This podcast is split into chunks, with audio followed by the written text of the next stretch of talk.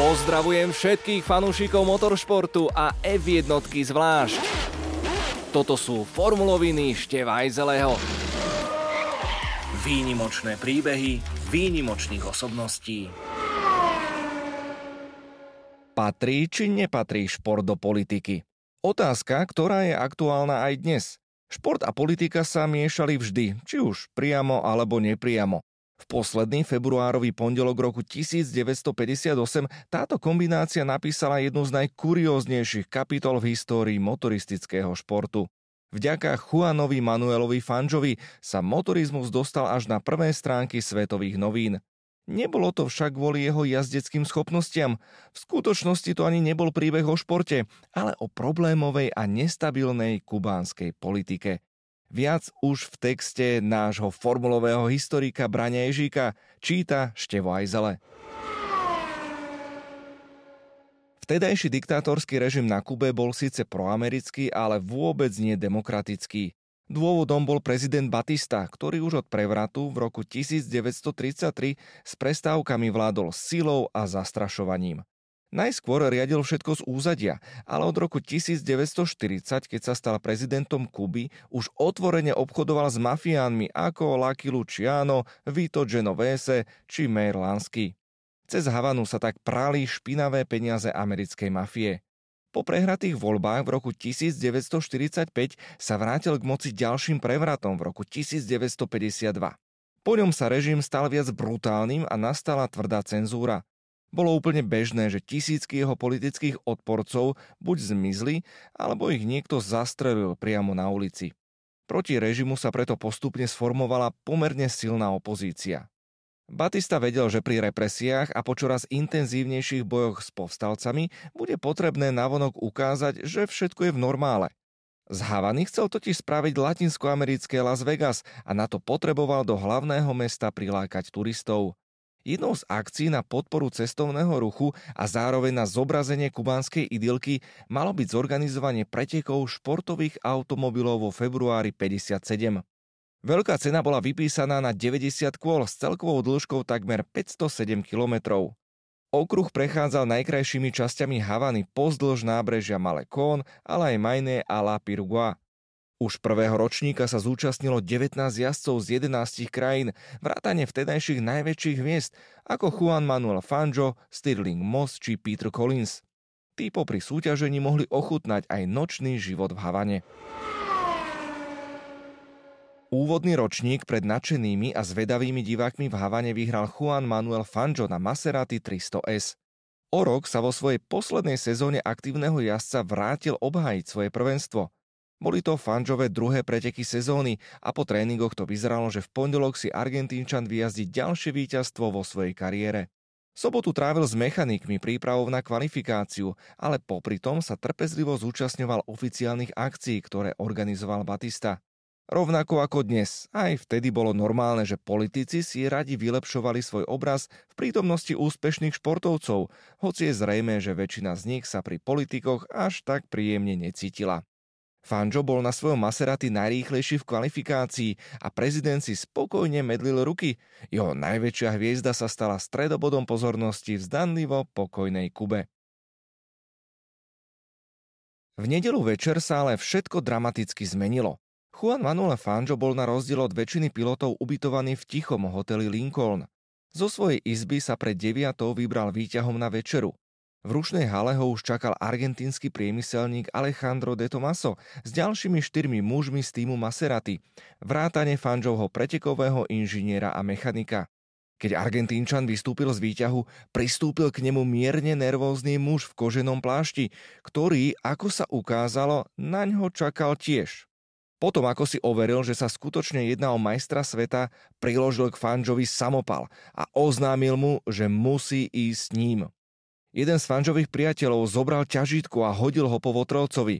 Ďalší z komplicov vykríkol, aby všetci zachovali pokoj a samopalom naznačil, čo by mohlo nasledovať, ak nebude splnená jeho požiadavka. Hneď potom mladík odprevadil šampióna do jedného z troch aut, čakajúcich vonku. Ten muž sa volal Oscar Lucermoja. Sám zorganizoval tým deviatich únoscov, v ktorom bola aj jeho manželka. Spolu s ním čakali na Argentínčana vo vstupnej hale hotela dvaja muži a ďalší boli vonku pripravení v autách. Fanža únoscovia odviezli do malej predmeskej vily v časti Vedado a ešte počas cesty mu vysvetlili svoje ideály a dôvody jeho únosu. Predstavili sa ako členovia hnutia 26. júla, ktoré bolo dobre známe aj v Argentíne vďaka spojeniu s revolucionárom Che Guevarom. Na jeho čele stal istý Fidel Castro, ktorý viedol povstalcov bojujúcich s vládnymi jednotkami prezidenta Batistu v horách na východe ostrova. Snahou mladíkov bolo dosiahnuť zrušenie veľkej ceny a vyvolať tak medzinárodný tlak na prezidentský režim. Únoscom zámer takmer dokonale vyšiel. Potom, ako informovali prítomných zahraničných novinárov, správy o ich počine zaplnili titulné strany novín v Amerike aj v Európe. Spravodajské agentúry vysvetľovali dôvody únosu a politický režim na Kube sa tak dostal do širšieho povedomia ľudí v najväčších metropolách sveta. Juan Manuel Fangio bol totiž aktuálnym majstrom sveta, ktorý mal množstvo fanúšikov. Režim prezidenta Batistu preto nemohol pri jeho neúčasti na pondelkových pretekoch ani pomyslieť na to, že by nejakým spôsobom mohol zamlčať jeho únos. Veľká cena bez absentujúcej hlavnej hviezdy sa uskutočnila v pondelok popoludní. Bola však prerušená už v piatom kole po tragickej nehode domáceho jazdca Garcia Sifuentesa na žltočiernom Ferrari, pri ktorej zahynulo 7 divákov a ďalších 40 bolo zranených. Za víťaza bol vyhlásený Stirling Moss, ktorý strávil predchádzajúcu noc pod ozbrojeným dozorom, pričom strážca každé 3 hodiny zaklopal na dvere, aby sa uistil, že je stále vo svojej posteli. Celý víkend sa pritom odohrával v tieni tragickej nehody počas tréningov. Diego Veguias nemal také šťastie ako jeho krajan a zahynul v plameňoch svojho monopostu. Tragické udalosti posledného februárového víkendu sa ale na titulky novín nedostali vôbec – Všetko zatienila udalosť, ktorá sa odohrávala mimo okruh. Únoscovia po takmer 27 hodinách nechali majstra sveta na okraji Havany, pričom zatelefonovali na argentínske veľvyslanectvo, aby si ho krajania prišli vyzdvihnúť. Vybratý bol dom argentínskeho vojenského ataše, ktorý sa nachádzal v bytovom bloku vzdialenom 5 kilometrov od ambasády. Veľvyslanec sa zaručil, že všetko prebehne bez policajného dohľadu, aby bola zabezpečená bezpečnosť únoscov. El Maestro, ako fanža prezývali, neskôr povedal, že únoscovia s ním zaobchádzali veľmi dobre a so všetkou úctou. Tí si veľmi dobre uvedomovali, že ak by sa slávnemu jazdcovi niečo stalo, nemal by únos podporu širokej verejnosti. Chceli sa vyhnúť tomu, aby Batistov režim urobil z neho mučeníka. Od majiteľky domu, v ktorom strávil noc aj deň, dostal večeru, o ktorú z pochopiteľných dôvodov prišiel v hoteli. Fanjo neskôr pre United Press prezradil. Nechali mi súkromie, aj keď si myslím, že vonku ma niekto strážil. Spal som od polnoci do 8 ráno. Keď som sa zobudil, dostal som do postele kávu a neskôr aj kompletné raňajky. Ponúkli mi aj prenosné rádio, v ktorom vysielali prenos veľkej ceny, ale odložil som ho, pretože som mal trochu sentimentálnu náladu. Nechcel som ho počúvať, pretože som cítil nostalgiu za stratenými pretekmi. Neskôr mi prišli povedať, že došlo k nehode, tak som šiel do jednej z miestností, kde bola televízia, v ktorej som mohol vidieť túto hroznú udalosť. Komplimentu od únoscov sa dočkal aj samotný Fanjo, keď povedali, že Argentínčan sa správal veľmi šarmantne a dôstojne. Prostredníctvom majstra sveta odovzdali veľvyslancovi list, v ktorom sa ospravedlnili za spôsobené komplikácie a Fanža v ňom nazvali čestným členom revolúcie. Ten dokonca ostal na Kube ešte niekoľko dní a slúbil, že ak dostane pozvánku, zúčastní sa aj ďalšieho ročníka Veľkej ceny Kuby. Ako sa ukázalo, naplno sa u ňoho rozvinul štokholmský syndrom. Ním psychológovia označujú stav obeti únosu, ktoré po prepustení začnú sympatizovať so svojimi únoscami. Sám jazdec Maserati k tomu povedal, ak to, čo povstalci urobili, malo dobré dôvody, tak to ako Argentínčan schvalujem. O pár dní neskôr už rozprával o svojich zážitkoch v New Yorku v televíznej show Eda Sullivana, za čo dostal honorár tisíc amerických dolárov. Neodpustil si v nej drobnú iróniu, keď poznamenal, že na to, aby bol pozvaný, musel byť unesený. Predtým mu na pozvánku nestačilo ani 5 titulov majstra sveta Formuly 1. Osudy postáv z tohto príbehu boli rôzne.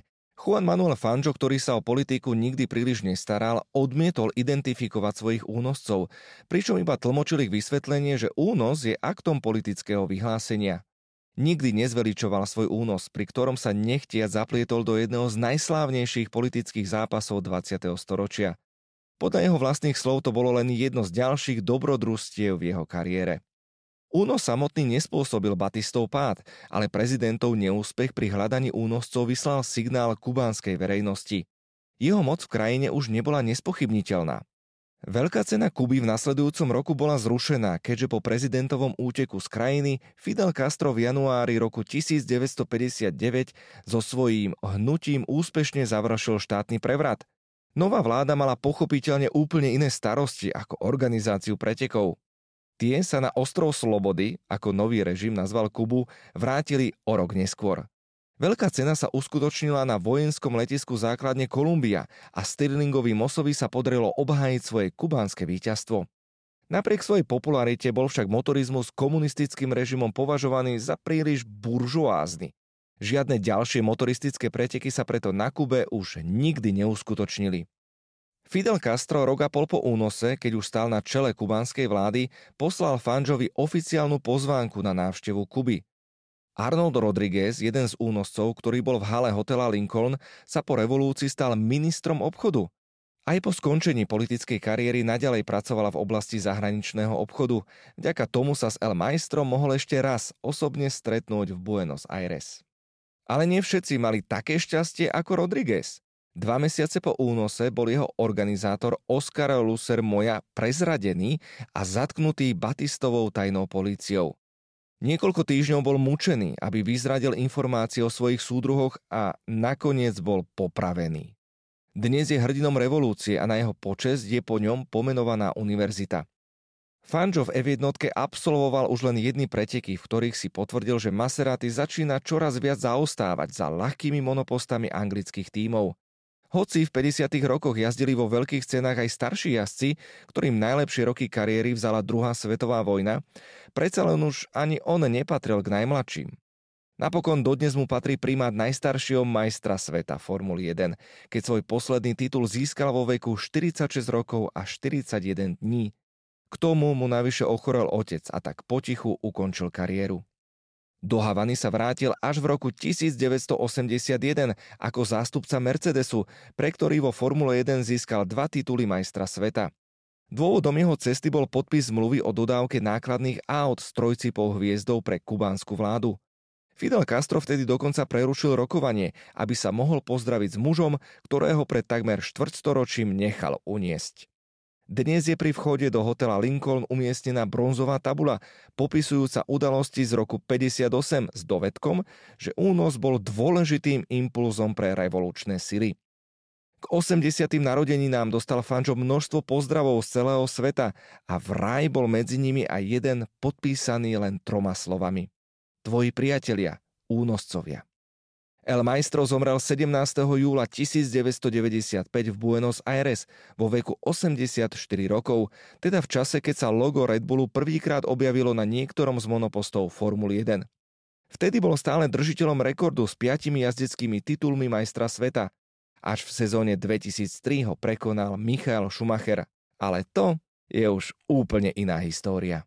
Ďalšie zaujímavé informácie a príbehy nájdete na redbull.sk.